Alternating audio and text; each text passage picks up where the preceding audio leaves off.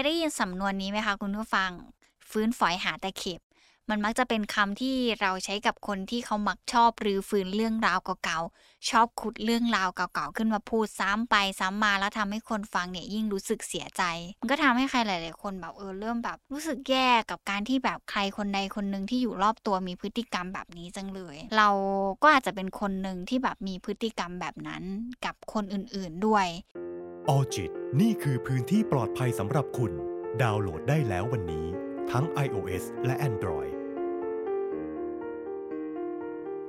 สวัสดีค่ะคุณผู้ฟัง ยินดีต้อนรับเข้าสู่ออจิตพอดแคสต์วันนี้อยู่กับอีฟรัชดาพรศรีวิไลนักจิตวิทยาคลินิกค่ะ เคยได้ยินสำนวนนี้ไหมคะคุณผู้ฟัง ฟื้นฝอยหาแต่เข็บ มันมักจะเป็นคำที่เราใช้กับคนที่เขามักชอบหรือฟื้นเรื่องราวเก่าๆ ชอบขุดเรื่องราวเก่าๆ ขึ้นมาพูดซ้ำไปซ้ำมาแล้วทำให้คนฟังเนี่ยยิ่งรู้สึกเสียใจ คือสำนวนนี้เนี่ยมันมักจะเอามาใช้เวลาที่เราเจอใครนะ ชอบพูดเรื่องเก่า ขุดเรื่องเก่า เรื่องในอดีตแบบลื้ออยู่นั่นแหละผ่านมาสิบปีสิบปี ผ่านมา นานแค่ไหนก็ยังจำได้ดี แล้วก็จะมาพูดแบบไม่ยอมให้มันจบลือได้ทุกวันลือได้ทุกครั้งที่เกิดเป็นการทะเลาะกัน ชอบเอาอดีตมาพูดให้เราเสียใจ ชอบมาตอกย้ำให้เกิดเป็นการแบบไม่พอใจต่อกันและการมีปัญหาต่อกันอะไรอย่างเงี้ยซึ่งประเด็นเนี้ยเป็นประเด็นที่ทำให้ใครหลาย ๆ คนเริ่มมีปัญหาความสัมพันธ์ด้วย ไม่ใช่แค่ในรูปแบบของแฟนอย่างเดียวเนาะมันอาจจะมาในรูปแบบของครอบครัว แม่พูดเรื่องเดิมซ้ำๆพ่อแบบบ่นเรื่องนี้อีกแล้ว หรือแม้กระทั่งกับเพื่อนก็มักจะขุดคุยอะไรก็ไม่รู้ มาพูดวนไปวนมาล้อไปล้อมา มันก็ทำให้ใครหลายๆคนแบบเออเริ่มแบบ รู้สึกแย่กับการที่แบบใครคนใดคนหนึ่งที่อยู่รอบตัวมีพฤติกรรมแบบนี้จังเลย แต่ความจริงที่เราต้องยอมรับก่อนเลยก็คือว่า เราก็อาจจะเป็นคนหนึ่งที่แบบมีพฤติกรรมแบบนั้นกับคนอื่นๆด้วย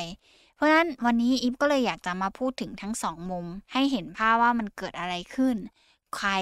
ที่อยู่ตรงหน้าเราเนี่ยเขาถึงมักจะพูดเรื่องเดิมซ้ำๆวนไปวนมาได้อยู่เสมอเลย แต่ถ้ามองในประเด็นของการใช้ชีวิตคู่เนี่ยมันอาจจะเป็นสาเหตุที่ทำให้ใครหลาย ๆ คนทะเลาะกันได้ง่ายมาก ๆ กว่าความสัมพันธ์ในรูปแบบอื่น ๆ เพราะถ้าเป็นแม่เราก็คงตอบไปเลยว่าแบบแม่ไม่เอาแล้วเลิกพูดเรื่องนี้ หรือถ้าเป็นแบบเพื่อนเราก็บอกว่าโอ้ไม่เอาเรื่องนี้แล้วเราคุยกันเรื่องใหม่ได้ไหมอะไรเงี้ยเราคงกล้าพูดออกไปตรงๆแต่ถ้าเป็นในเรื่องของความสัมพันธ์ที่มาในรูปแบบแฟน สามีภรรยา ยิ่งก่อตัวเป็นครอบครัวแล้ว การที่ถูกขุดคุยแบบเนี้ย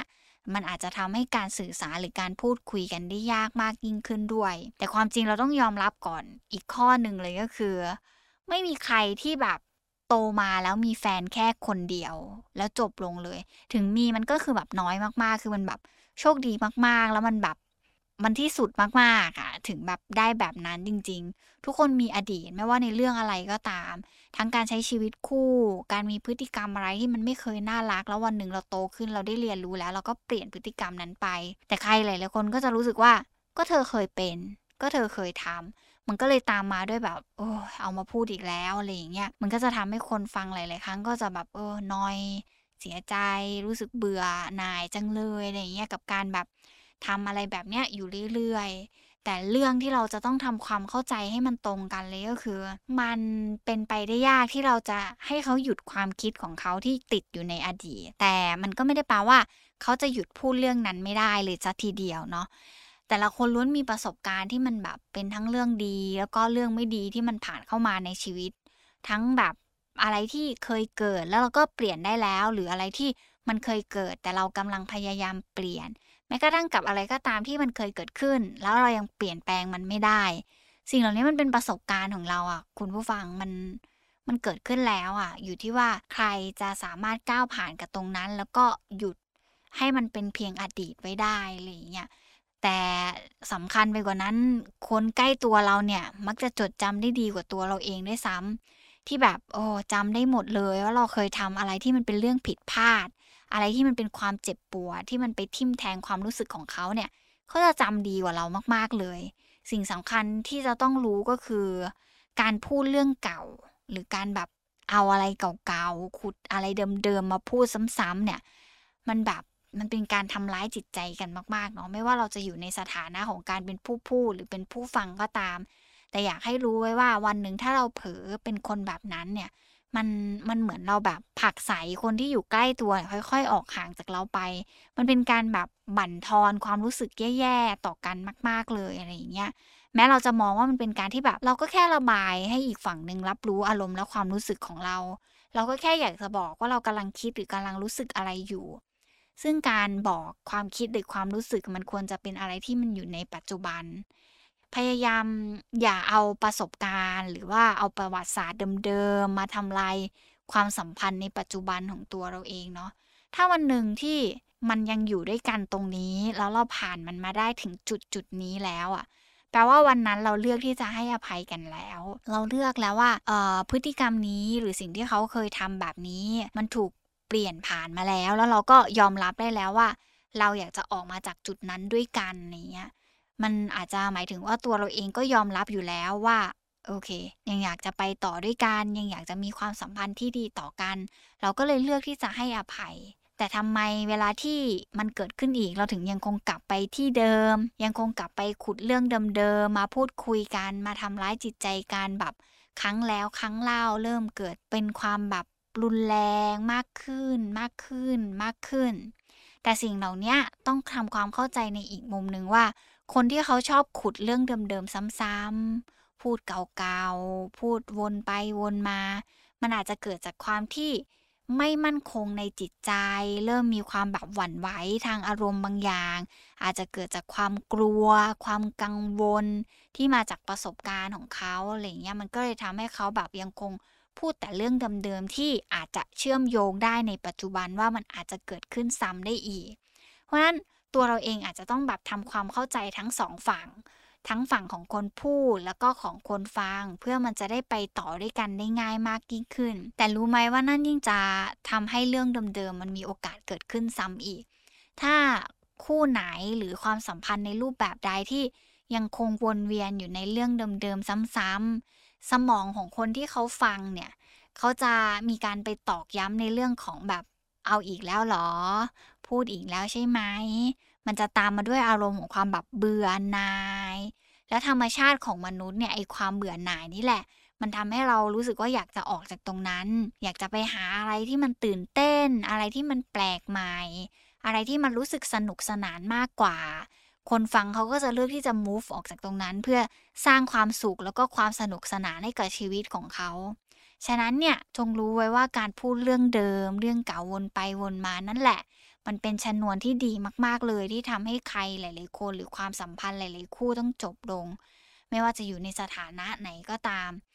แล้วสิ่งที่จะทำให้อยู่ร่วมกันได้ อาจไม่ใช่แค่ การปรับมุมมองของคนฟัง หรือการที่จะจูนแค่คนพูดอย่างเดียว แต่มันคือการที่เราสองคนต้องมาทำความเข้าใจร่วมกัน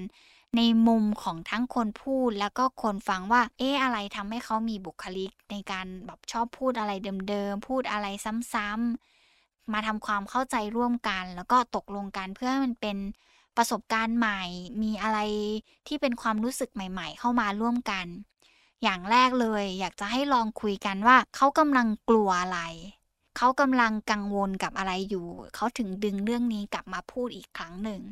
บางคนกลัวที่ตัวเองจะไม่ถูกรักแล้ว บางคนกลัวที่ตัวเองจะต้องไม่เป็นที่ยอมรับ หรือบางคนกลัวที่ตัวเองจะต้องสูญเสียอะไรบางอย่างในชีวิตไป แล้วไอ้ความกลัวเหล่านั้นเนี่ยมันกระทบในเรื่องของความรู้สึกไม่มั่นคง ความรู้สึกอ่อนไหวทุกอย่างมันดูท่วมท้นเต็มไปหมดเลย มันก็เลยทำให้เขาเนี่ยยังคงดึงเรื่องนั้นมาพูด เพื่อปกป้องความรู้สึกของตัวเอง ไม่ให้มันดูแบบเป็นอันตรายหรือรู้สึกว่ามันจะไม่ให้อะไรก็ตามที่มันคุกคามเข้ามาในความรู้สึก ถ้าเราทำความเข้าใจว่าเขากำลังกลัวเรื่องอะไร หรือกำลังกังวลเรื่องอะไรของอีกฝ่ายหนึ่งได้แล้วเนี่ย เขาอาจจะค่อยๆ ลดพฤติกรรมในการพูดซ้ำๆตรงนั้นลงได้เนาะเออเราก็จะแบบเข้าใจเขาด้วยว่า อ๋อโอเค เพราะเขากำลังกลัวแล้วเขาก็กำลังกังวลในเรื่องแบบนี้ มันก็เลยทำให้เขายังคงพูดเรื่องนี้